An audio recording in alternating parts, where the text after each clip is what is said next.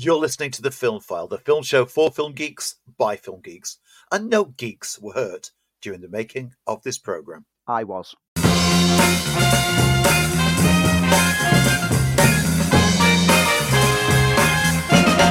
Hello and welcome to the Film File. I'm Lee Ford. And I'm Andy Megan. Yes, you are. And don't let anybody take that away from you. How are you doing, my friend? I'm tired. We're having a, a long run at work because we've got managers and supervisors on holiday at the moment. So me and Scott are both doing a lot of shifts in a block. I've still got one more shift to get through, and I've been doing night shifts, today shifts, etc. And uh, we've had the Swifties. The Swifties have been all over the cinema this weekend. It's good for cinema. Um, yeah, I mean, it's Friday night. The the screens were sold out in it, and you know we'll talk about it in the box office later of how it's been performed worldwide, which has been pretty good. Spoiler alert. But it, it has been interesting looking online and seeing like seeing some of the negativity that is coming from sadly the film community about it. Really? First of all, you had like a load of them moaning that like, uh, why is a concert film taking up so many screens in cinemas? People should be watching films. Yeah, people should be watching films. But unfortunately, at this time of year, people aren't watching films. So let's fill the screens with people who will come and pay money and keep the cinemas running. Stop being so elitist. And then you've got you've probably seen some of the videos of people dancing in the screens and enjoying themselves and like waving and like you know like they're at a concert because effectively they are at a concert they are yeah and there's people saying like this is disgraceful, it's disrespectful to the rules and etiquette of a cinema. It's like, you know what? I work in a cinema, and we think this is great because they are watching a concert that they can't afford to go and see live because the tickets are too high.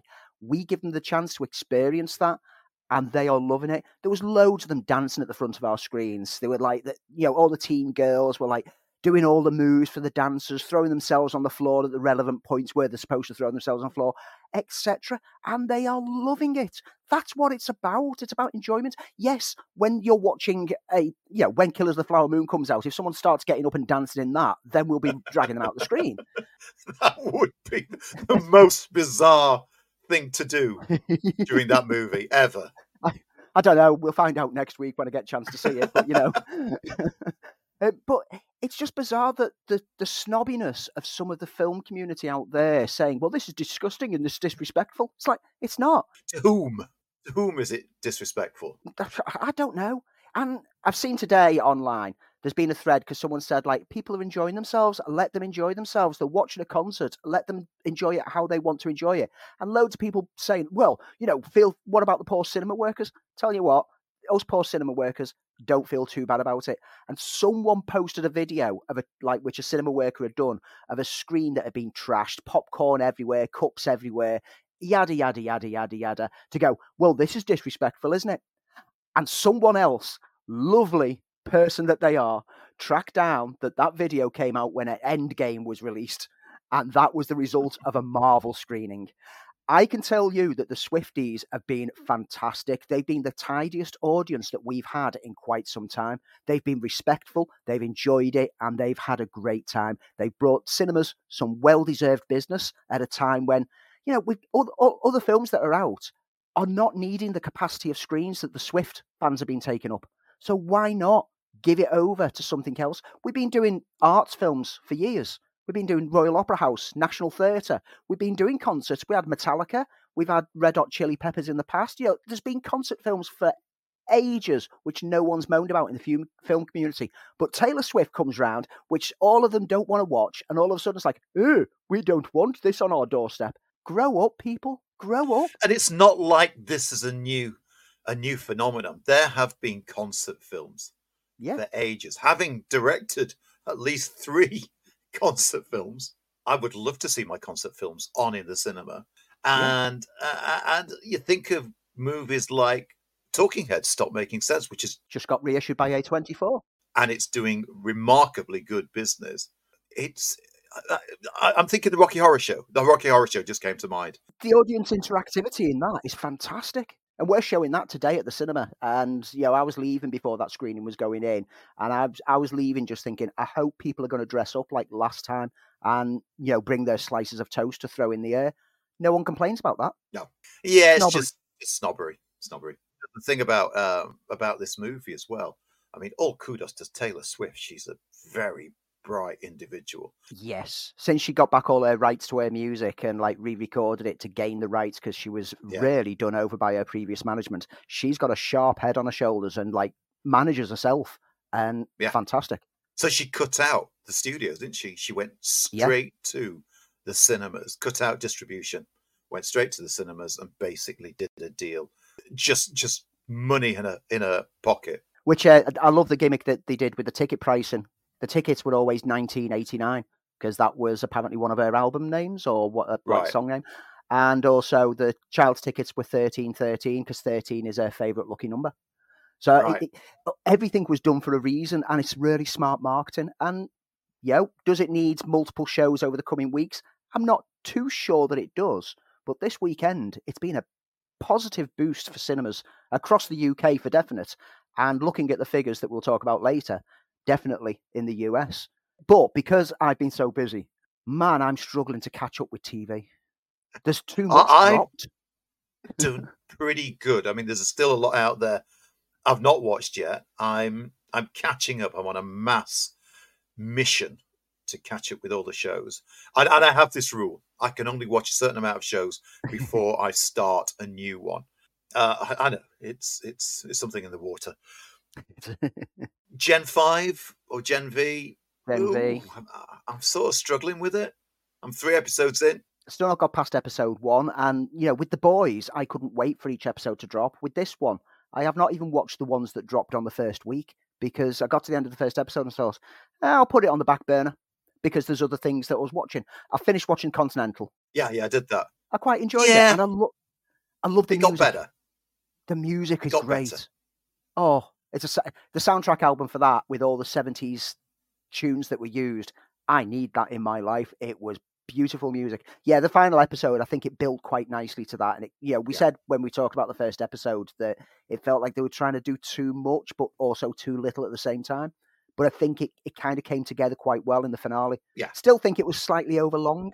Yeah, yeah, I totally agree. Uh, I, I didn't love it. I, I did, I did enjoy it. I, I'm still with Invasion on Apple. Yeah, I, I'm feeling. I'm doing that thing where I, I don't feel like I need to watch it. I just feel I have to get it done. Did, did you have that? You're watching a TV show. You just go. I'm just. I'm just carrying on with this because. Yeah, you just feel that you have you you're so in that pit now that you have to continue with it. Yeah. For people in the UK, Interview with the Vampire landed on iPlayer this week. I, I need to get. it- I need to that, get that into my life. I, I want to rewatch it and sit and watch it with uh, the wife and the young'un and really terrorise the young'un with how bloody and brutal that can be. And also, um, I don't know, have you seen the first episode of House of Usher? No, no, I haven't yet. It's on that that list after this this uh, bunch of TV shows are done. It'll be it'll be that. Mr. Mercedes has landed on Disney Plus, Yeah. uh, which I never I never got chance to see the first time because I think it, it, it was on Hulu and it, it didn't land in the UK. And it's a Stephen King story. Uh, I'm a big fan of the book. And last week I, I pointed out that my neat thing was Holly, where Mm. that character originated from. So I get through this tract of series. I'm just finishing off season three of Only Murders, which I, I love. Not as Yeah. great as the previous ones, but I'm enjoying it nonetheless.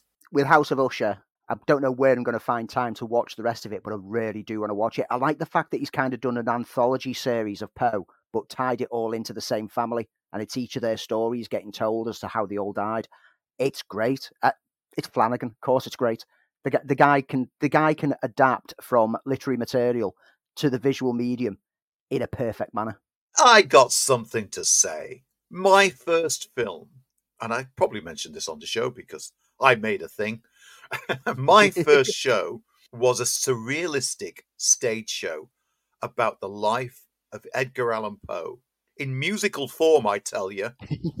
and that ended up in cinemas alongside Taylor Swift in Germany. We, need to deep dive that at some point. We need to find it. Go into a bargain bin somewhere. It will be somewhere. I don't know where it is. I I uh, I got locked out of the edit room in the end. Um, uh, but yes, that was my my first film was a was a Swifty, was a Poe. shall we say? was a Yeah, Swifty. big fan. My favorite all time poem is is the Raven.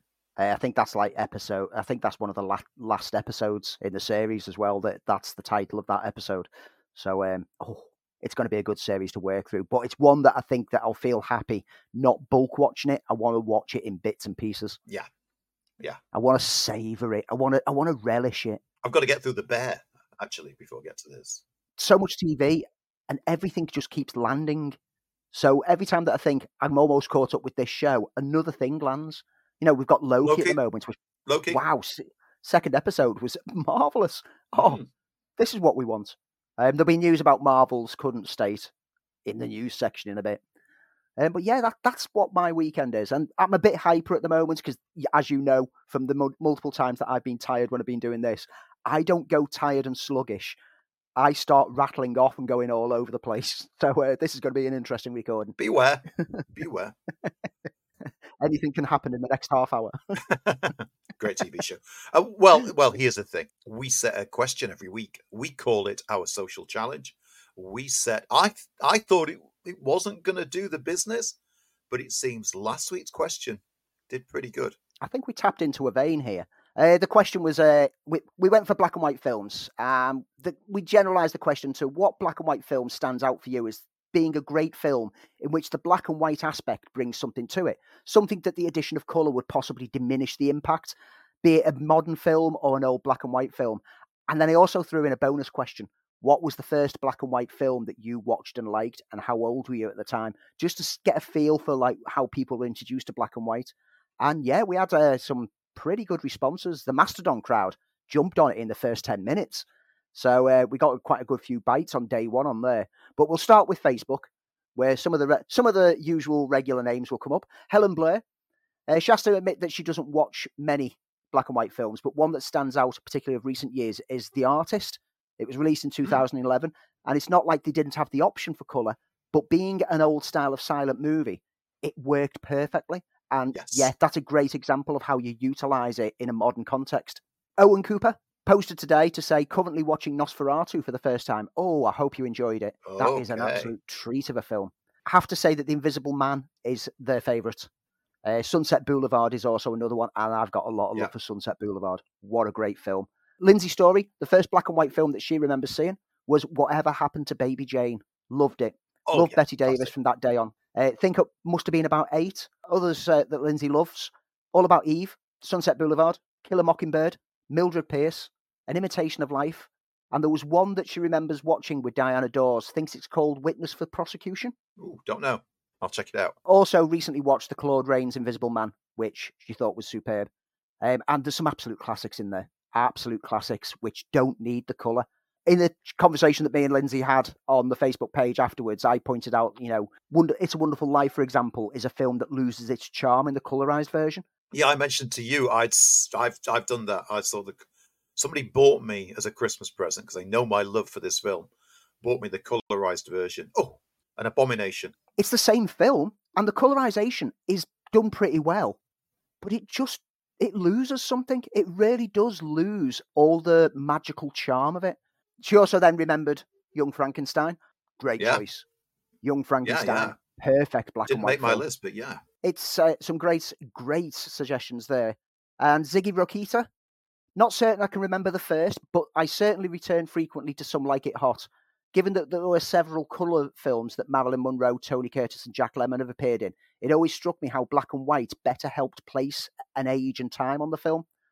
And many moons ago, when video players had just come out, managed to get their hands on a Betamax, wow, showing age there, wow, recording of Some Like It Hot. The family managed to watch one half of it with a view to watching the second half a couple of nights later. But then their house was broken into and the video player, amongst other things, was stolen. Oh, no. no one really commented on the loss of the player, only that they wouldn't be able to see the rest of the film.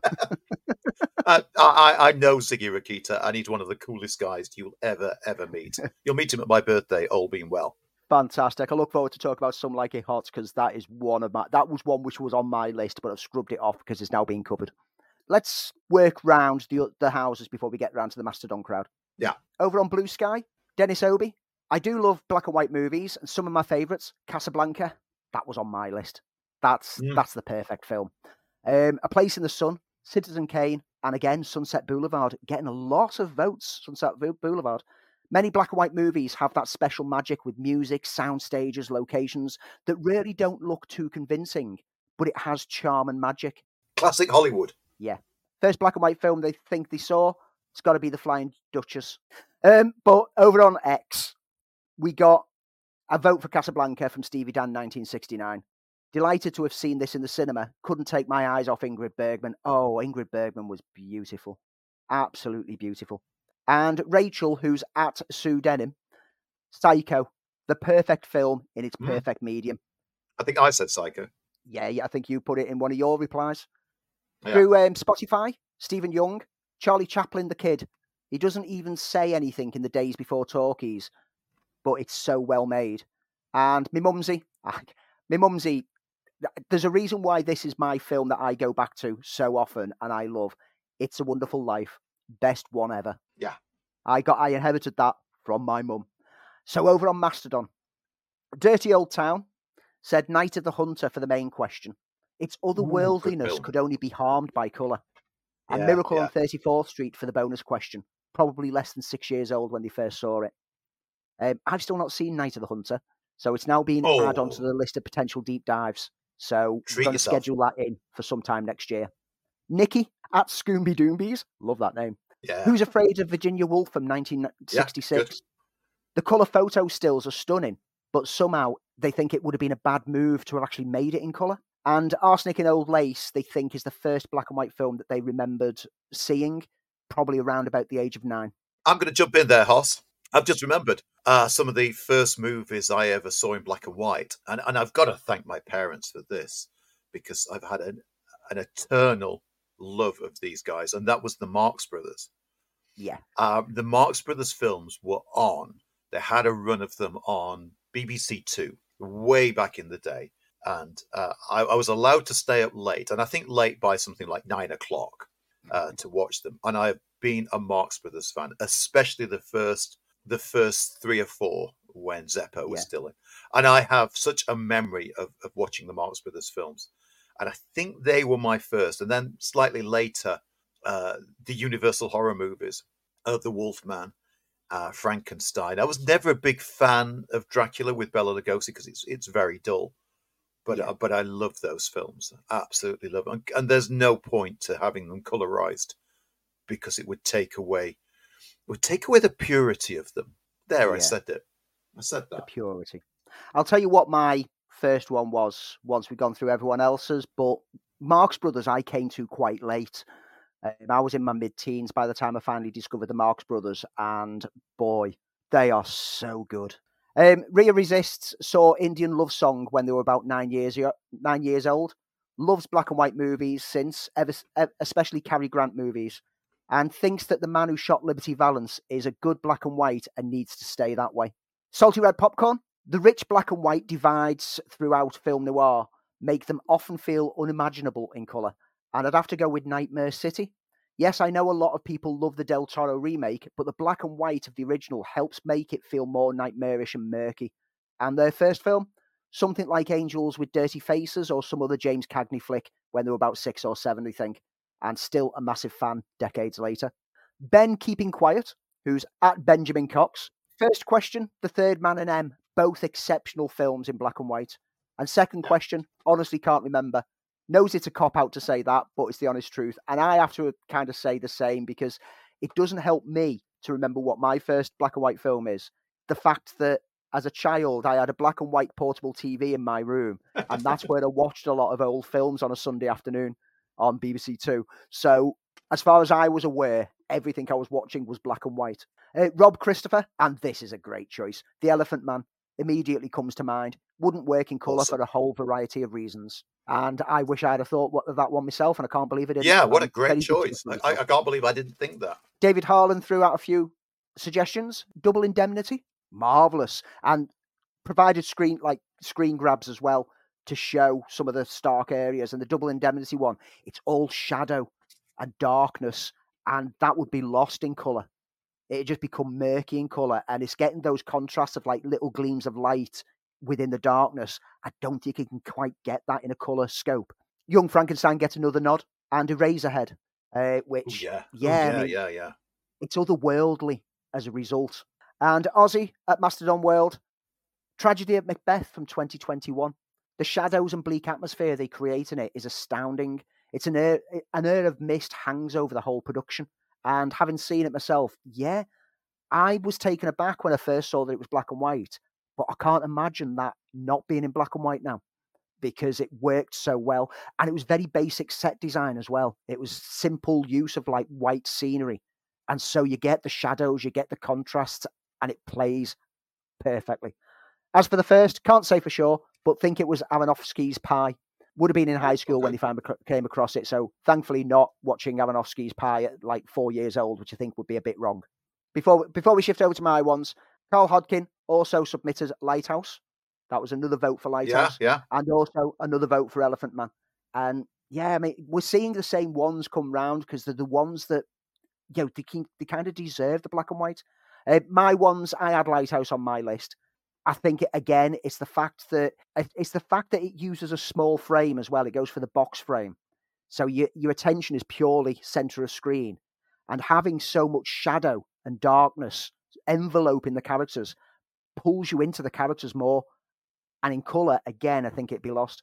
Uh, Casablanca gets a vote for me. It's a Wonderful Life obviously gets a vote, and as I've already said, it loses the charm when you see the colorized version. Early silent movies such as Sunrise, A Song of Two Humans, the Murnau film, look sumptuous in black and white. And again, I feel that some of the cinematography in that would be lost if it suddenly had pinks and greens and yellows and yeah. everything blemishing the screen. My first film seen, and like I said, it was difficult to pin down because of having a black and white TV. But aside from like the short, like the Laurel and Hardys and Harold Lloyd's that were doing the cycle on BBC Two as was uh, when I was growing up, I think my earliest was King Kong. Oh yeah, of course. I remember as a little child being glued to my TV, watching that and being absolutely wowed by the whole thing. That was another one. The same way that Star Wars at the age of four blew my mind as to what film could be. This was one that I watched at home and blew my mind again and made me go, "Wow, this! I want to see more of this." Which sadly I did. I watched Son of King Kong, which wasn't good. Um, oh, just, just, on a on a, uh, a side note, there, have you ever seen the Mighty Joe Young? Yes, I quite like that as well. It's uh, yeah, the, the original. The remake's not bad. Not seen it. The remake's not bad, but the original is such a quality film. Yeah, I just want to throw in honorary mentions for the original Invasion of the Body Snatchers. Oh, why did I not think of that? I'm going to jump the gun and say, uh, I, I, jump in now and go. Well, now you've also reminded me of uh, the thing from another world. So I'm throwing that one in. oh, yeah, yeah. Paper Moon, uh, yep. which Great is uh, uh, was made in the seventies, but but made in black and white to be evocative of an era, works brilliantly. And Robert Wise's The Haunting. Oh, which needs to be choice. in black and white. Scared me to death when I first saw it, and and it works because of the black and white. It's it's one of those films that stands the test of time. It really does. I am surprised that no one, not even us, has mentioned Schindler's List. Yeah. Or Sin City, which both yeah, are very yeah. deft in the use of color. They have small glimpses of color, but utilized deftly within a black and white environment for various reasons. For Schindler's List, it, it, the impact of that that one glimpse of red dress is heartbreaking. And in, in Sin City, it replicates the black and white of the comics beautifully some fantastic answers. Thank you to everybody who sent stuff in. Uh, uh, good to uh, see and hear from new voices. Uh, keep in touch, keep with us, and you might like this week's question. So, I was saying during that piece that I remember watching the Universal horror movies as a kid. I also watched a lot of the Hammer House of Horrors. What I used to do is they used to be on on Friday nights, uh, and my mum and dad would go out, and I would be babysitting my sister and I was I was supposed to be in bed, but I would watch the Hammer House of Horror movies. so my question this week are films that you shouldn't have seen, but you sneaked in to watch. Whether you sneaked downstairs and watched them and they made an impression, you you got them on uh, you got them on videotape or some streaming, but they were the films that were kind of you you were slightly too young, but they made an impression. Let us know here on our social challenge, right here on the Film File. Yep, and you can do that by following us on social media channels Twitter, Facebook, Instagram, etc. Just search for Film File UK. If we're on there, you'll see the question pop up. Or you can answer directly via Spotify. The question will be in the show notes just at the bottom of the um, logo. Or you can email us the answer in if you're not on any social media channels and you don't like to use technology. Um, email it through podcast at filmfile.uk. I, I think my one's going to be uh, the Jack Nicholson and uh, Jessica Lange starring um, Postman Always Knocks Twice. Ooh, okay. I don't think I should have watched that at the age I was because that was quite saucy. Right. but yeah, please leave off the saucy films. But I'm thinking of stuff that you came down, you watched, you shouldn't have seen it, but left left an impression. So, what do we got on this week's show? Well, as ever, we have a deep dive into Nicolas Roeg's as part of our build up to Halloween. Don't look now. We've got reviews of The Haunted Mansion, And I'll be reviewing Totally Killer and VHS 85. we've got gossip, we've got chat, and we have the box office and the news. So, has Taylor Swift dominated not only the concert scene but the cinema scene? Can anybody else compare? What's happening in the box office, Andy? It's all about Taylor Swift this weekend over in the US. The Taylor Swift The Eras Tour goes straight in at the top spot, taking 92.8 million in its first weekend. The Exorcist Believer drops into second place, taking 11 million. Paw Patrol, the Mighty Movie, takes another 6.9 million onto its total. Saw X is in fourth place with 5.7 million. And the creator still holding in there, but still needing a big push if it's going to be a profit, takes another 4.3 million. The creator worldwide so far has only reached 79 million. It had an 80 million budget, so it's not even crossed that initial threshold. And it needs to do at least double that before it'll be considered profitable. It's a shame. Stop moaning that there's no originality out there, people, and go and watch films like The Creator because it's beautiful, engaging, and a fresh new story. Anyway, over to the UK, where Taylor Swift again is in the top spot with 5.7 million taken at the UK box office. Paw Patrol, the mighty movie, takes second place, taking 3.3 million. The Exorcist Believer in third place, taking another million to add to its total. Sumotherhood opened this weekend and took 746,000 to get into fourth place. And The Creator, again, taking fifth place, 643,000. Taylor Swift The Eras Tour worldwide has taken a total of 123 million in its first three days.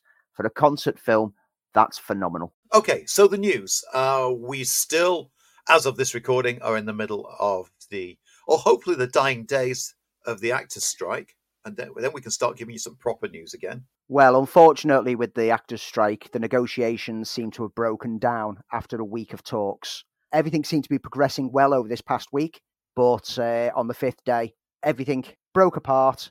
And apparently, the, the snags are two key issues streaming revenue share and the use of generative AI, which is where they're mapping artists in order to use them later on, which is ba- basically being used a lot for background actors at the moment, which there's a huge controversy about because they're basically saying, well, we need you for three days, scanning them on day one. And if they need them for more than three days, we don't need you anymore because we've got your digital copies to be able to put into the background.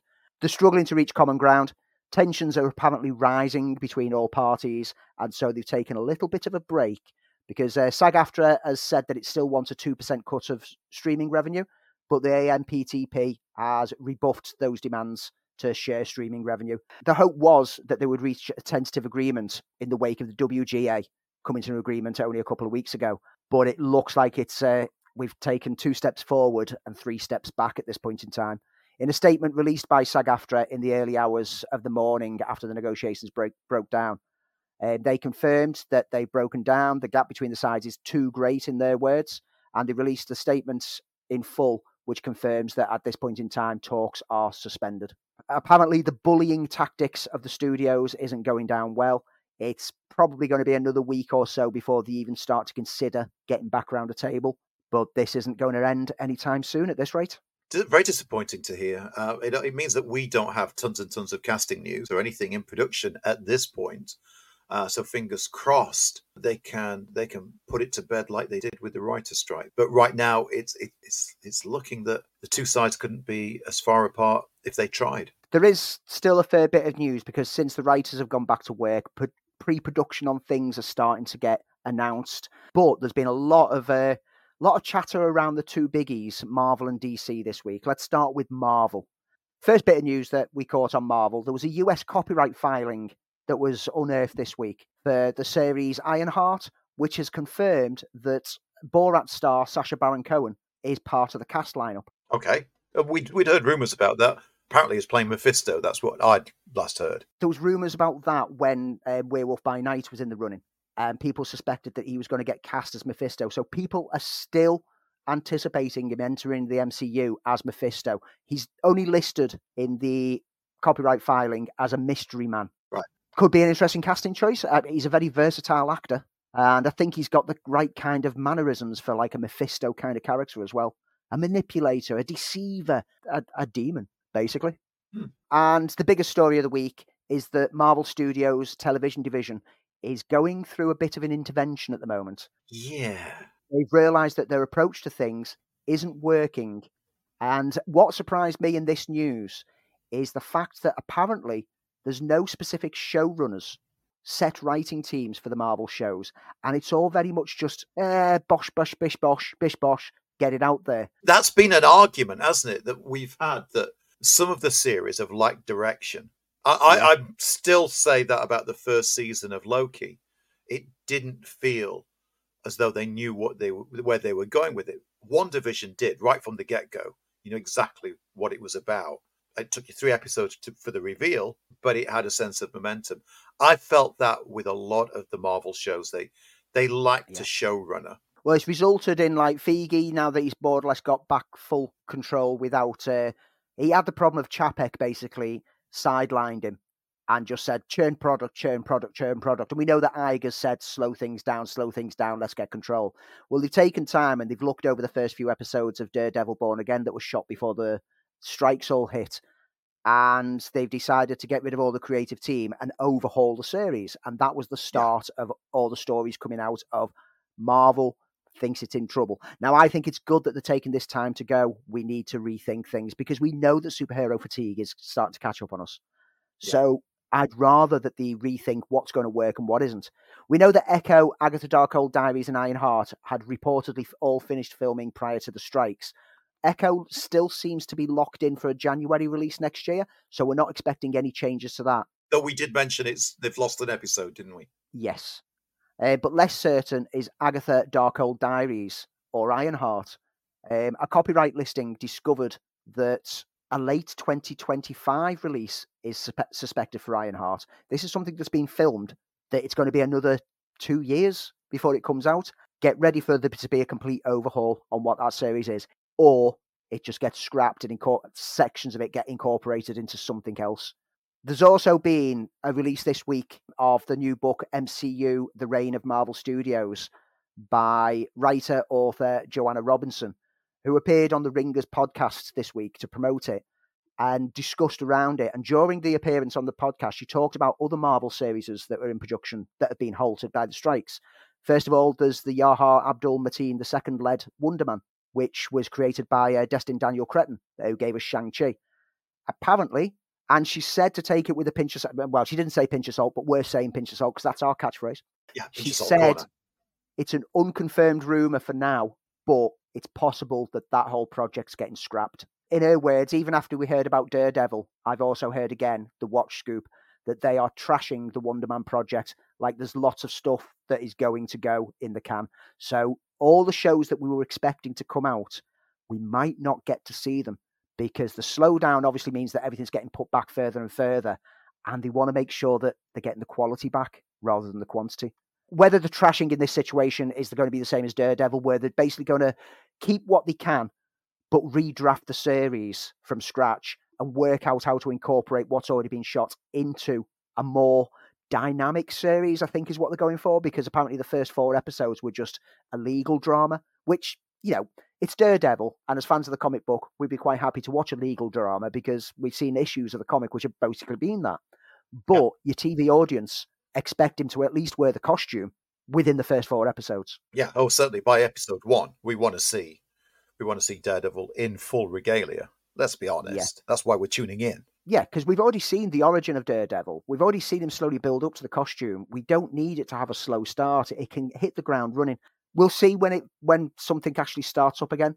But it is nice that they're taking the time to reflect on where they're at and what they need to do to fix things. And hopefully, Feige will be able to get things back on track. There's uh, a rumor going around uh, that Marvel Studios had regained the rights to the Incredible Hulk from Universal, and a new rumor claiming that a solo movie featuring the Green Goliath himself may be in the works. It's definitely a pinch of salt corner uh, on that one because some of the sources that that's coming from are the I've heard that kind of uh, websites. Ah, right. And that's basically, uh, oh, what what's your source? Oh, my source is trust me, bro.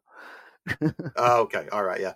So we'll take that. Uh, we'll we'll head that one over to pinch of salt corner. Uh, also, I don't know if this is pinch of salt that Marvels isn't tracking as well as would be hoped. It's not looking like it's going to have a strong opening now. Whether it's just that people are waiting until it gets closer before they they book it, they book the films because it's happened before where something's not tracked well and then it's blown the box office. But tickets have been on sale for a couple of weeks now. Normally, by this point, you'd expect some sold out shows, and it's not doing quite well. We'll keep you informed on that front. Heading over to DC. Yes, there's been a lot of um, flack going on over at DC this week. We know now that James Gunn is scrapping pretty much everyone except for the few characters who were involved in his own shows, which he's got some negative backlash for. But that's because Peacemaker season two is already in production. So, of course, he's keeping those people for the moment. But Gal Gadot, Jason Momoa, and Ezra Miller won't be reprising their roles in the new DC universe.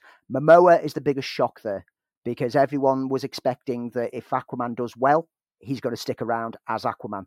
But it turns out that's not the case. He's getting scrapped. If the Aquaman comes into the new James Gunn universe, it will be a different actor playing the role. They join Ben Affleck and Henry Cavill as people who were former DC superhero actors who have been replaced. But in Momoa's case, this opens up again the possibility that he might be cast as Lobo for the future. And it's reported that it could be seen as early as Superman Legacy in a cameo as that character. How audiences, general audiences, will take to seeing the same actor playing different people, we don't know yet. But bear in mind that Captain America was the human torch, I think maybe they can look past it. Especially yeah. seems though Lobo will have the makeup and he'll have the hair. So he'll look very different to what Aquaman looks like. It, it sort of suggests to me, Andy, there's not a huge expectation as well, if we talked about Marvels, for the next Aquaman film. Yeah, um, I mean, we'll know for definite on that one when tickets go on sale for it closer to the time. But I think that the fact there's a lot of negative publicity, which um, we can spin onto now about Aquaman, because there's been reports come out this week of details of behind the scenes drama on the set of Aquaman and the Lost Kingdom. Right. And this report used information that someone's everything that was presented in the court notes in Amber Heard and Johnny Depp's infamous trial is open for, for open for grabs if you've got the money to buy it. And so someone bought it in order to get access to the note the notes from Amber Heard's psychiatrist over things that she mentioned. And from that, there was allegations from Amber Heard that um, Momoa was turning up on set deliberately dressed as Johnny Depp with rings and flamboyant clothes in order to intimidate her and harass her.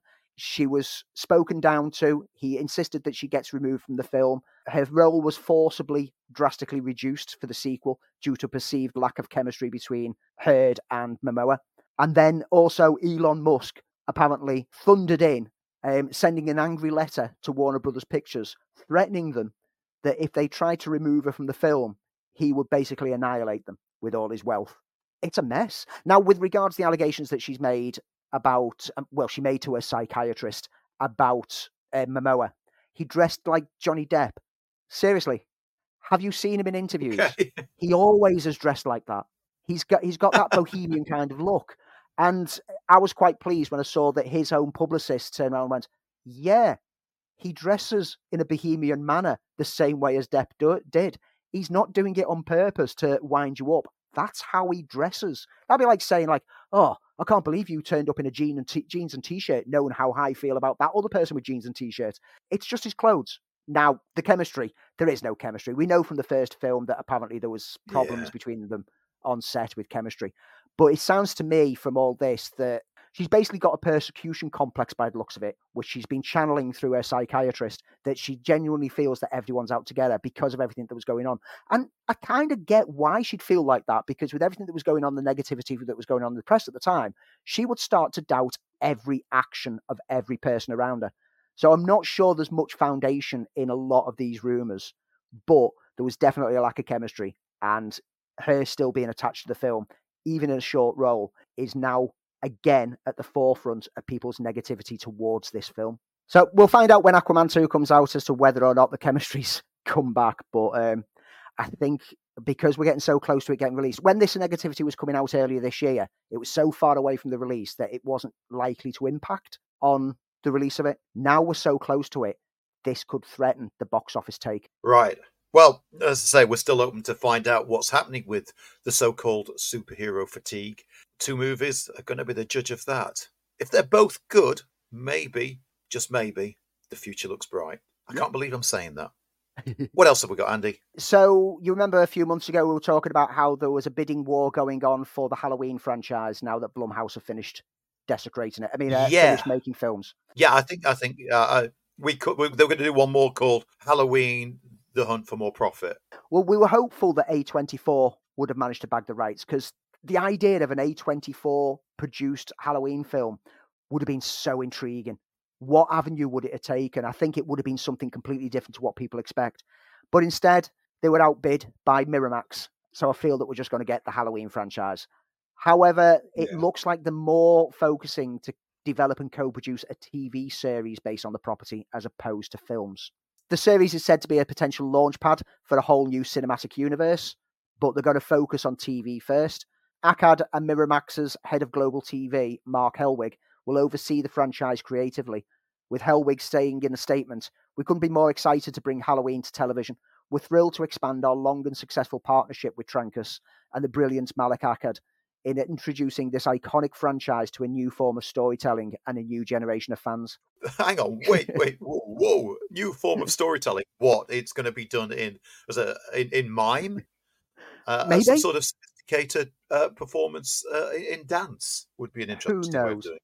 To be fair, if A24 got it, they probably would have made it as an interpretive dance, which would have been great. I'm not sold because Miramax, I, I just feel that they'll just churn out it as generic. But I'm going to keep an open mind because the Halloween franchise is one that I would like to see get some glory again and have some reason to exist. We'll see. Now, spinning off the back of that, and let's just uh, it's kind of linked to the Halloween franchise because David Gordon Green wrecked that, and he's currently wrecking the Exorcist franchise. Well, the new Exorcist film, which I I harshly reviewed last week. No, I didn't harshly review it Oh, enough. I don't you think were. It wasn't harsh, Andy. It was. Uh, it was a demolishing. it is worth noting at this point that two of our listeners uh, who deliberately didn't listen to my review because they didn't want to be influenced, then reported on Facebook what they thought of it, and it echoed everything that I'd said. so, uh, hi, Lindsay and Owen. You, you know who you are, and you know that I'm on your side. But with it being so ripped apart by critics, 23% on Rotten Tomatoes, and audiences aren't rating it very highly, there's a lot of speculation as to whether it's going to continue in the vein that it was going to. Now, Blumhouse and Universal need to continue it because, like we said last week, they spent 400 million to get the rights to the property, so they need to make money off it. But it's currently rumored that they might be sidelining David Gordon Green, and he might get pushed away from the project to bring someone else in to try to fix it. Did you Did you ever see the TV series? It was fantastic. Yeah, I mean that was a, a direction to go in, and a sort of quasi sequel Yeah, to to some degree, and uh, much more, much more uh, intelligent and well thought through, and closer to what The Exorcist was about than from what you said that the new movie is. yeah. I mean, Exorcist, the Exorcist series showed us what the Exorcist as a franchise could be. Sadly, David Gordon Green clearly has not even watched that series, let alone the original film. Let's move on to Michael Mann, who has now confirmed that Heat 2 is going to be his next movie. Okay. Well, the, I noticed the book was out. I nearly bought it. It was uh, 99p, uh, which I thought that was interesting, but I, I, I didn't. I, I think I forgot and missed the offer. I picked up the audiobook, but I couldn't take to the audiobook because it felt like someone was reading a screenplay to me. I think it'll make a good film, but it was written as though it was a screenplay. Didn't quite work. I might pick up the actual physical book and see if it reads better if I'm reading it rather than someone else. But um, he appeared on stage at Deadline's Contenders event last weekend in London. And when asked whether the novel would be adapted to screen as his next work, he responded, yes.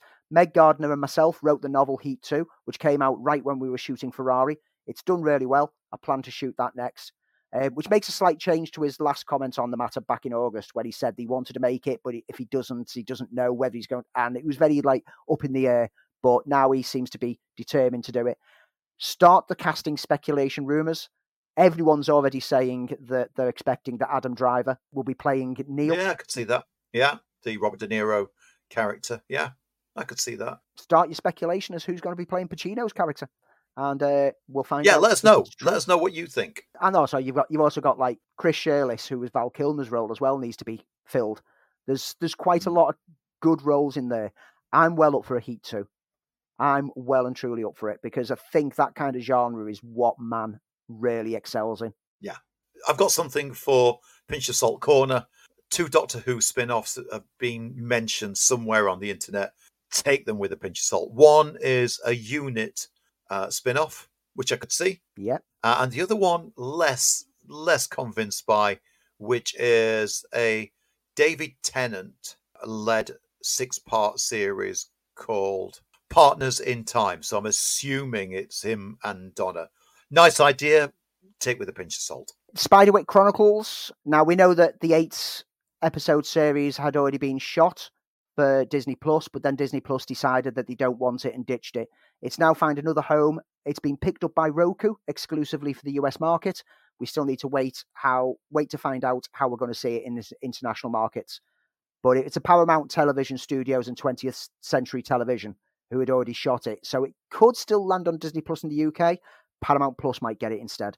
We don't know yet. That that's definitely good news for all the people who were involved in that project who thought it might be one of those shows that just disappears into the ether, never to be seen again. Dario Argento has been casting on his new horror feature, which um, he's now added Oscar nominee and Golden Globe winner Isabelle Huppert. Chaos Reign has reported that Huppert was in attendance at the Lucca Film Festival in Tuscany during the final week of September, where she received an award. And she revealed during that appearance that she'll soon shoot Argento's next film, which will be shooting in the spring next year. Argento, master of horror, Suspiria, Deep Red, etc everyone's excited to be. let's to not mention Dracula. Let's not yeah, mention let's, his Dracula. Let's not mention Dracula. And uh, we've discovered this week the really sad news that the after party has been cancelled. There's no room left for me on this this mortal plane anymore. And I've discussed with you, and I've discussed with a few people at work, and it became it from me mentioning the after party being cancelled to people at work and realizing no one knew what I was talking about. And when I said it's a show which is a murder mystery where every episode takes a different kind of movie motif theme of presentation. And if you're a fan of cinema in general, you will love the way that it, it homages so many different approaches. And all of them said, Why do we not know about this show? And this is down to how Apple TV Plus advertises yeah, itself. I agree.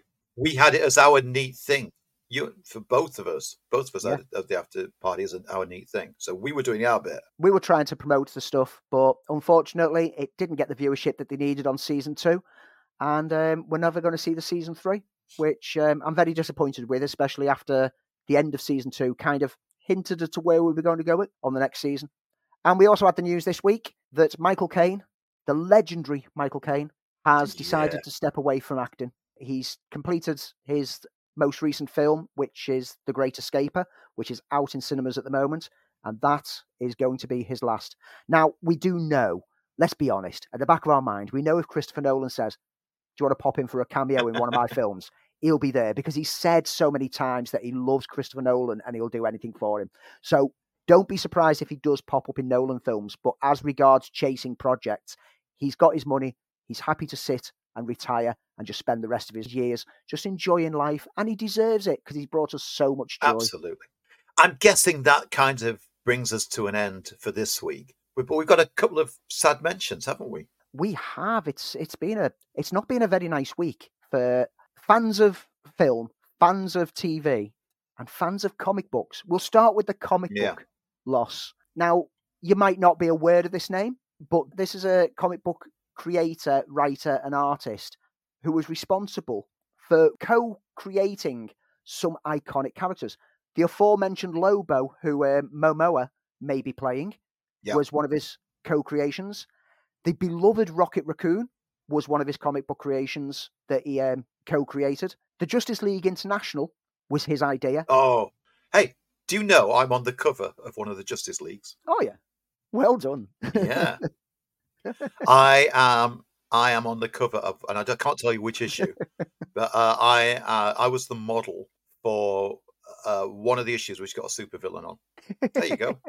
and he also um, was responsible for Omega Men, and that is Keith Giffen. Um, he was a legendary artist. He was, you know, for people like myself and and Lee, who grew up through that era of like the seventies development of comics.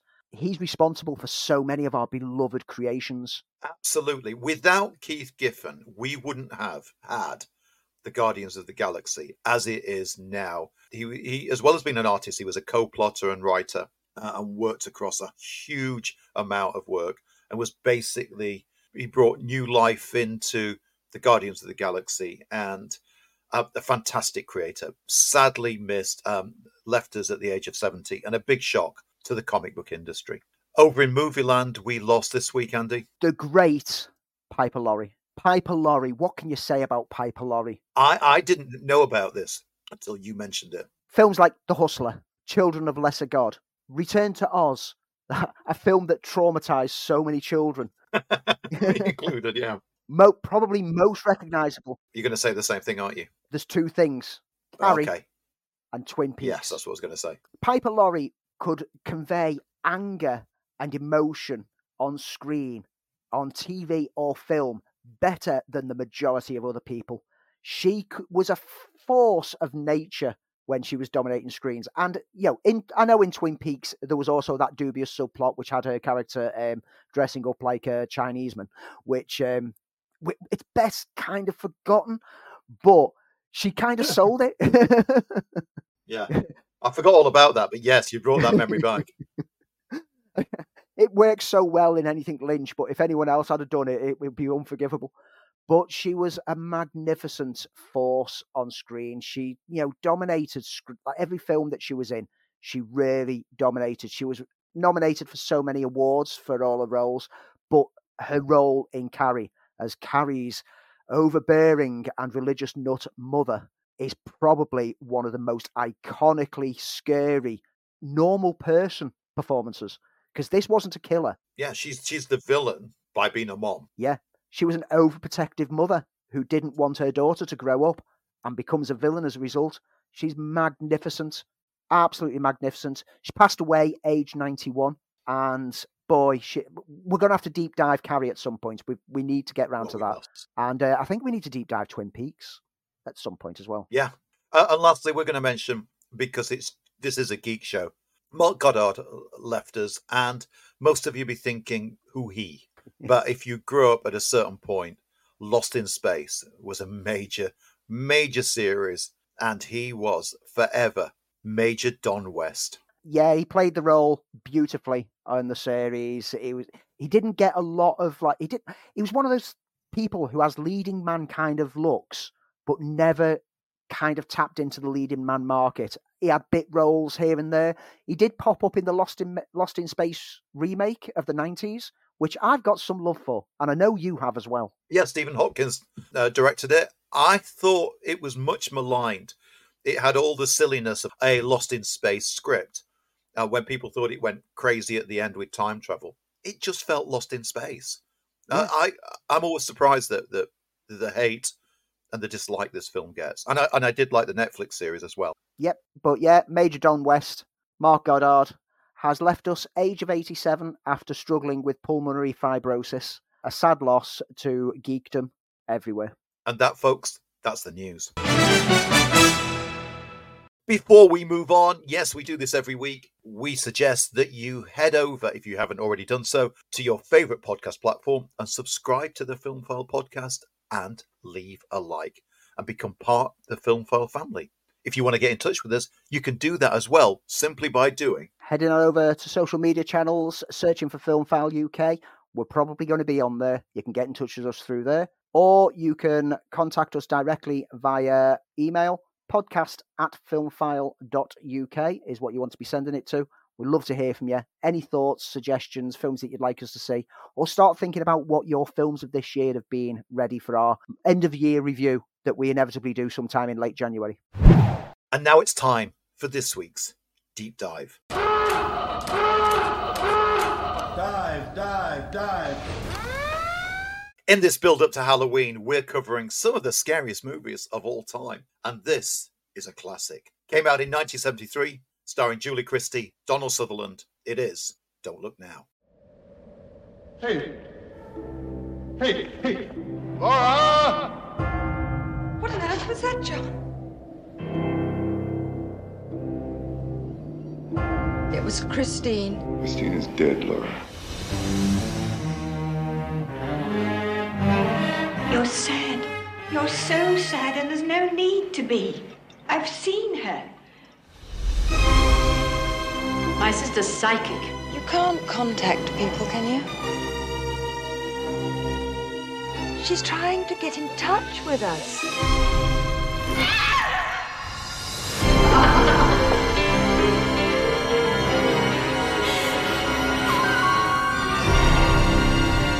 Just trying to warn us.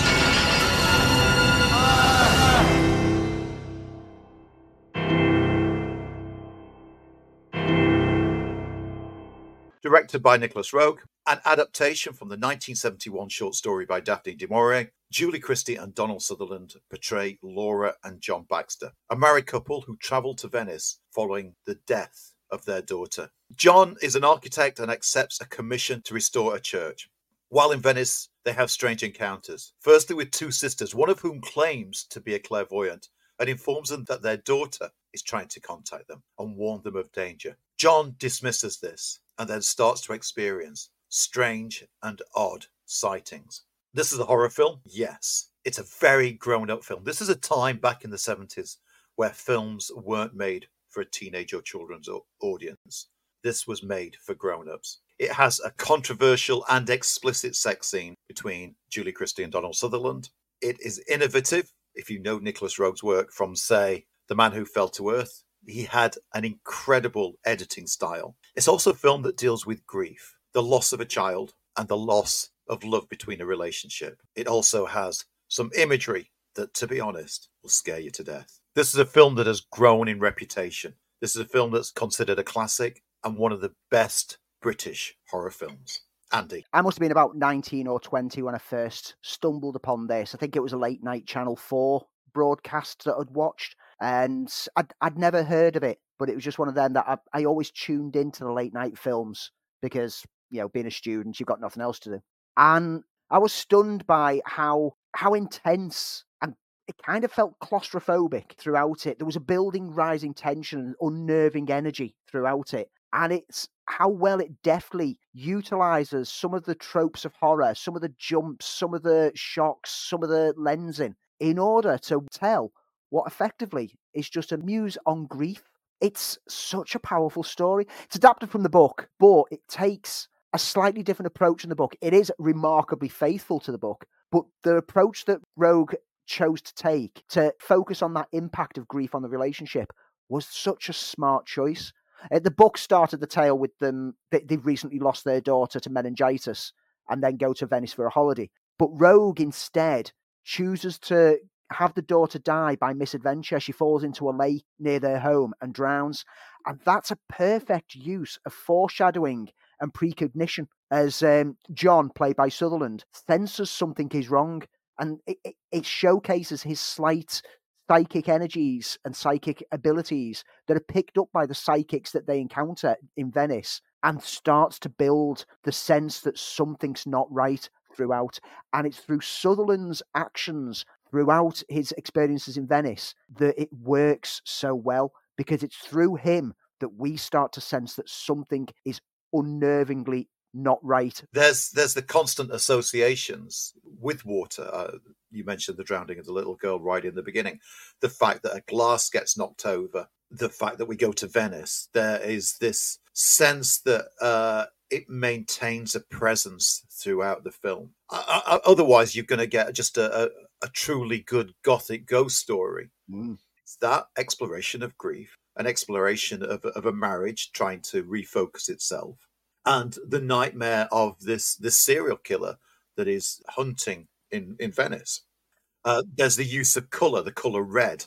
Laura, the little girl, wears a, a red coat, and that establishes an association as John keeps catching glimpses of what appears to be a child wearing a, a, a similar red coat. It plays with time and space at, at one point where yeah. sees the future and um, he becomes a, a bit of a voyeur to his own life throughout what is real and what isn't real. I have to say that the ending, along with sort of Nicolas Roeg's fragmented editing that he did, his, his innovative style of editing, really, really unsettles me. This film still unsettles me. It, it's a beautiful and brilliant film. It's scary, and not in the way of that one would think of a ghost story. Mm. Uh, there are moments which are absolutely terrifying, uh, and especially the ending. And, and yet, it's it is it's a, it's a beautiful film uh, about a relationship that's trying to rekindle itself after after tremendous loss. It, it is it is such a great movie, and I don't think, and I, I love Sutherland. This is Sutherland at his peak. Uh, yeah, he's a peak of his of his career. Uh, uh, he and Julie Christie, I don't think were ever better, and that's saying a lot because Donald Sutherland and Julie Christie have been in some fantastic work.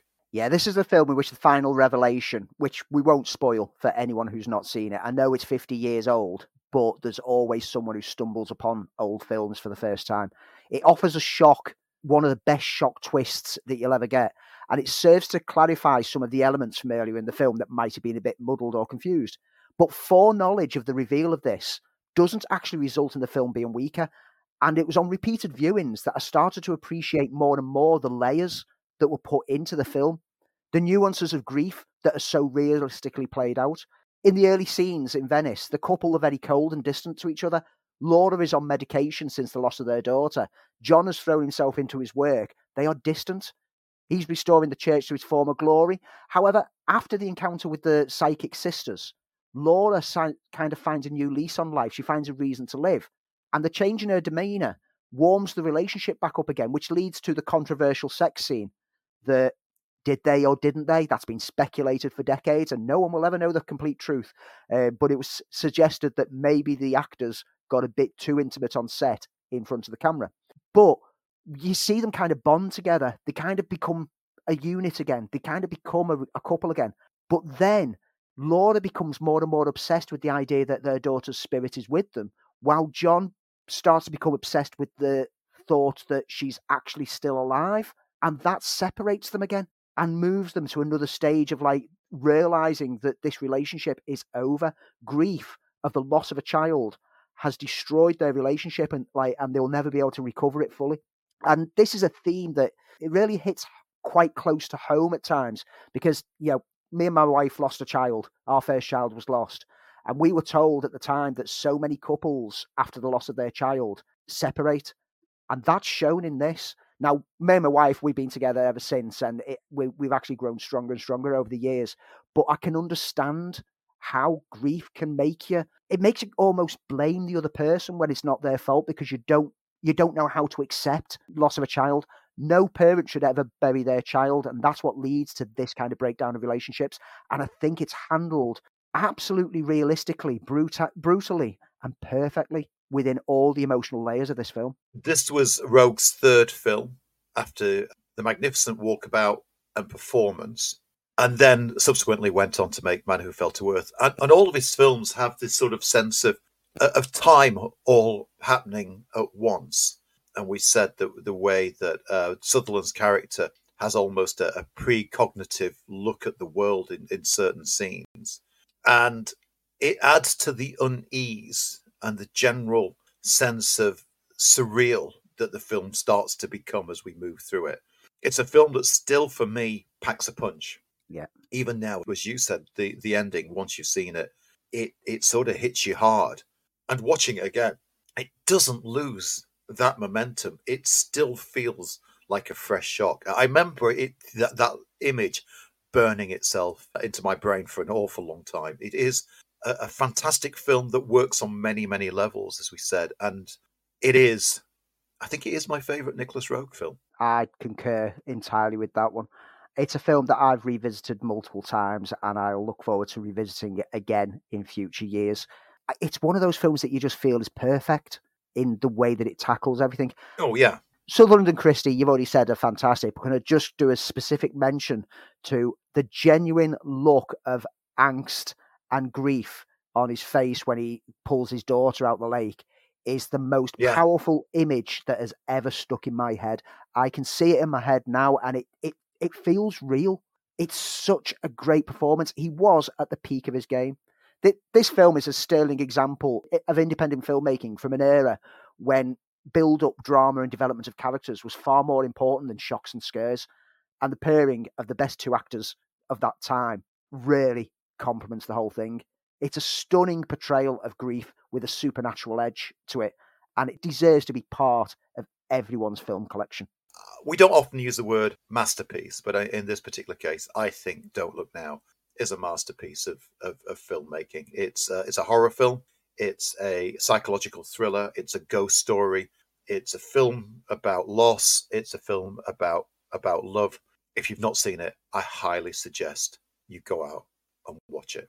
Andy, if you want to watch it, where can you find Don't Look Now? It's on a few services at the moment. I think Studio Canal have it. It's on ITVX and it landed on BBC last week. So this is perfect timing for us to cover it on the show because it's on iPlayer right now.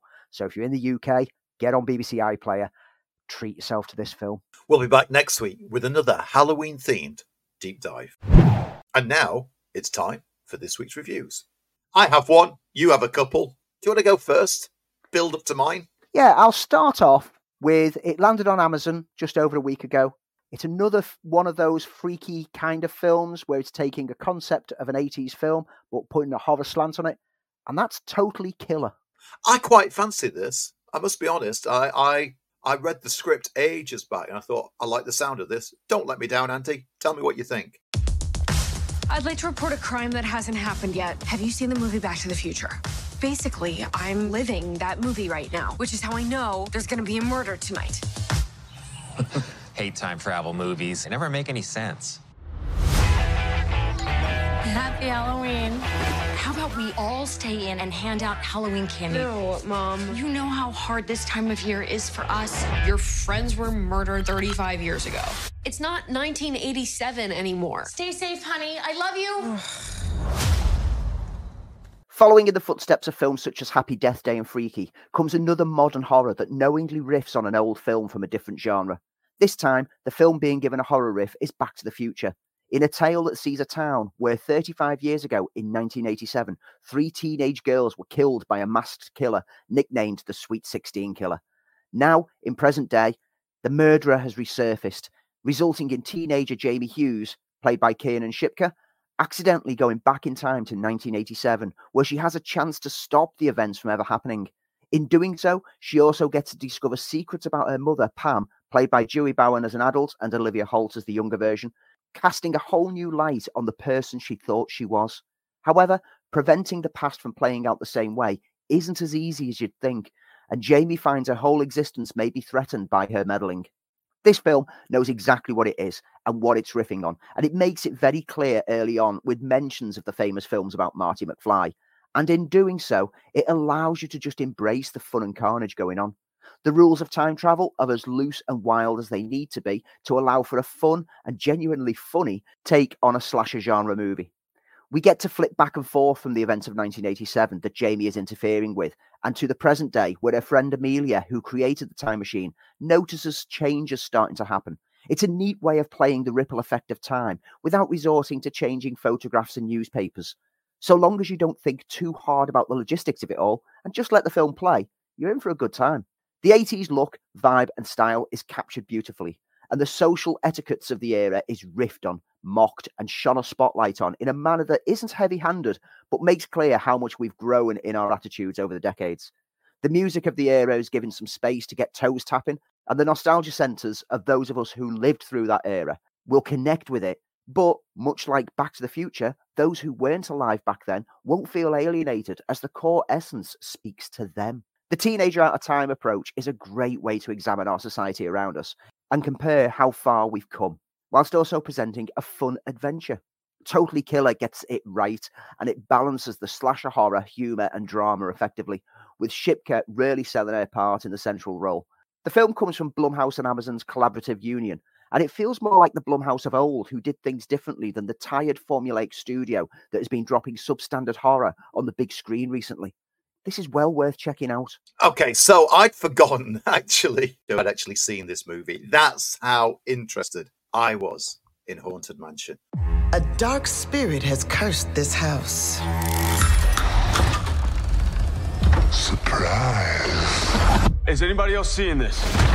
Wait!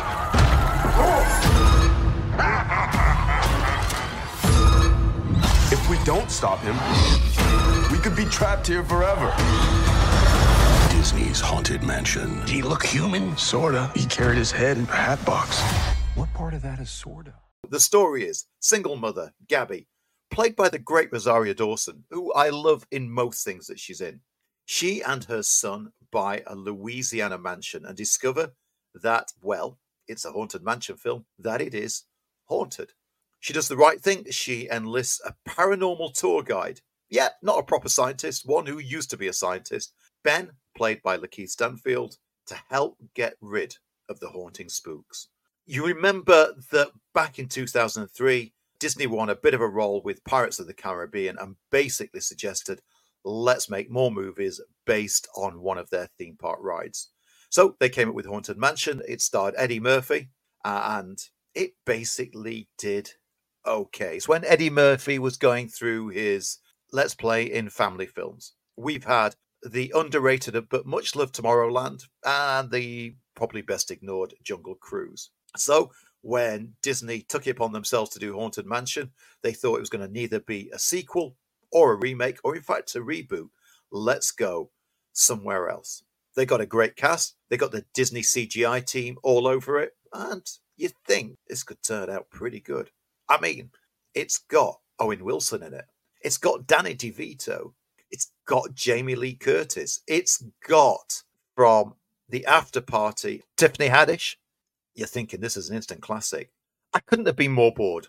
I don't know what was going on because I lost interest about 20 minutes in. Yes, there are some nice little ghost scares. There's some imaginative ghost scenes. What's going in the story? I have absolutely no idea. And, and even worse, of having no idea, I had no interest in trying to know what was going on. It's just one lame gag after another with plenty of, of CGI. Oh, it's also got Jared Leto in with CGI cheekbones. If that's not another reason to dislike this film, I don't know what is.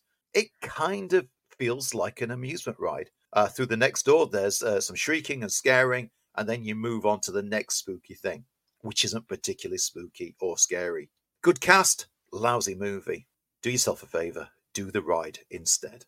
It's a shame because that cast lineup is really good. You'd think so. Concept wise, remember when this was announced, and I like they, they had the idea that they could do a whole franchise with each one being based on a different one of the Haunted Mansion rides because all the different theme parks that Disney has, the Haunted Mansion plays a different story. But I, I don't think they're going to be going any further with this one. Maybe for maybe in 20 years' time, they'll go back to this one again. Moving on. So the last film that I've got landed on Shudder in recent weeks, and that's this year's instalment of the VHS series, which is VHS 85. What is that handsome dude? Is that on? Where's the lady of the hour?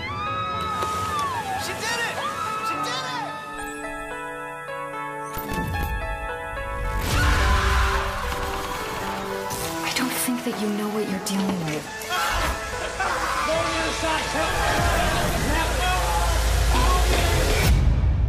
Why don't you just tell us where you got these videotapes from?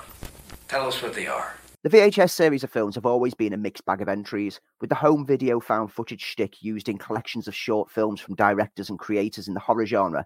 Each film tended to be mostly decent tales, with one or two segments in each one that didn't land as well. The franchise has seen multiple entries, included a few spin off films, but in recent years it's been picked up by Shudder for annual outings. And over the last three years, the balance of strong shorts to weak has shifted somewhat. With this latest entry, whilst each of the shorts are well made, only one stood out as feeling worthy. The biggest problem with this series of films now is that it does seem to feel that we've seen it all before, and the found footage approaches contrivances are becoming more and more apparent. There are moments in a few of the shorts, primarily No Wake and Ambrosia, both created by Mike P. Nelson, where the idea that someone would still be carrying around a bulky camcorder is simply ridiculous. And with the two segments being simply average overall, it's harder to ignore the forced attempts to play off as home video. That's not to say that those segments don't offer anything. In fact, they are bloody and brutal, and there is a bit of a smart element in how they link, but it feels too familiar. And if you've been a viewer of the whole run of films, it feels that they're just being churned out now. The segments TKN OGD, Techno God, did nothing for me except feel like a student art piece, which is quite apt given the basis of the short. It felt like an absolute slog to get through at the midway point of the movie, almost resulting in me giving up entirely, as I'd been underwhelmed by God of Death just before it. But I persevered, mainly due to being intrigued by the interconnecting story, Total Copy by David Bruckner, just enough to want to see how that played out. Thankfully, I did stick around because then I was treated to Scott Derrickson's Dream Kill, which played with the approach in a sharp, smart, and again, bloody manner, with a bizarre tale of psychic visions and technology. To say more would be to spoil the surprise, but this segment makes sitting through the rest of the film just about worth it. And it makes sense that aside from the epilogue to Total Copy, this is the high point that they chose to end the film on. VHS still has some life in it as an output for short films, but maybe we need to not churn them out every year and instead take time to curate stronger entries. So, not much to review this week. Andy, is next week going to make up for everything? Well, there's one of the biggies next week. And when I say biggie, I mean three hours and 26 minutes worth of biggie. And that's Scorsese's Killers of the Flower Moon arriving at cinemas this week. And that's its pre run before Apple TV, yeah? Yes. Finding time to sit down and watch it in a cinema is going to be a struggle, but I'm determined to find a slot that I can manage to uh, try to fit it in. Christine celebrated its 40th anniversary this week, so a chance to see John Carpenter's beloved, except by John Carpenter himself, classic um, on the big screen. I like it. It Lives Inside is also released, and of course, Trolls Band Together is the film that I'm going to miss. Nicely said, sir. the kids will love it, but the Trolls films are not for me. Now TV and Sky, mark this one on your list to watch if you didn't catch it when it added cinema release. Puss in Boots: The Last Wish, absolute joy of a film with some creative, stunning animation. Well worth checking out. I think that's our family movie night set for next week. Well, you, you could go for another family movie night and watch Pearl. Maybe not. Yes, I, I, uh, yeah, I've still not seen it, so I, I need to see Pearl. Don't treat the young to it. oh, okay. And uh, Pope's Exorcist also lands on Now TV and Sky. On Netflix, um, Bill Burr's latest Old Dads lands. On Amazon, Upload Season 3 finally arrives. I've been waiting for this. I love Upload, it's a cracking series. And a film called The Other Zoe also arrives. And that's pretty much it. It's all about Flower Moon for me this next week. So, yeah. fingers crossed, I'll be able to share my thoughts on it by the time we get round to next recording. And that, folks, that nicely brings us on towards the end of the show. But before we go, and yes, we do it every week, we give you our neat things, stuff that we've enjoyed, whether that be a book, a film, as long as we've enjoyed it, we're going to tell you about it. Andy, your neat thing for this week is recent app that landed on PlayStation 5, and that's the Sony Pictures Core app, which is accessing the Sony Pictures Core channel, which is a way to buy films and stream films and TV stuff, rental or purchase. What's so good about that, do you say? Well, there's a huge wealth of Sony content in there. obviously, any Sony films will get released through there, so it gives you that access. But you can get that through Amazon. What difference does it make? Now, the neat thing is that if you have PlayStation Plus Premium, which is the higher tiered PlayStation Plus subscription, which I've been subscribing to, and being a little disappointed in the fact that the premium top tier one didn't seem to be getting things to make it worth the premium.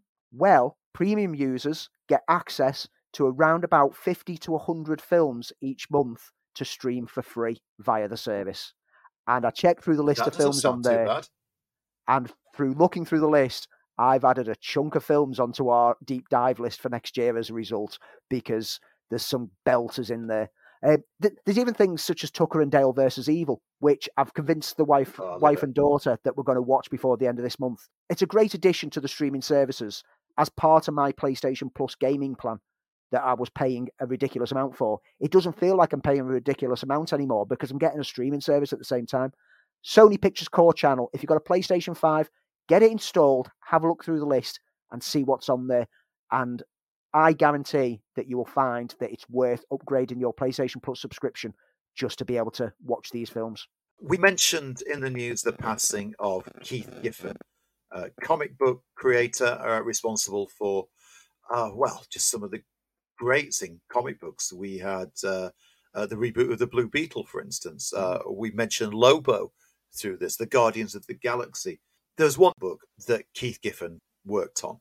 Uh, he, he spent five years on this particular book, and I went back and read just a few issues of it, and I had one of those flashback memories to a time and a place when I first read these comics and what they meant to me.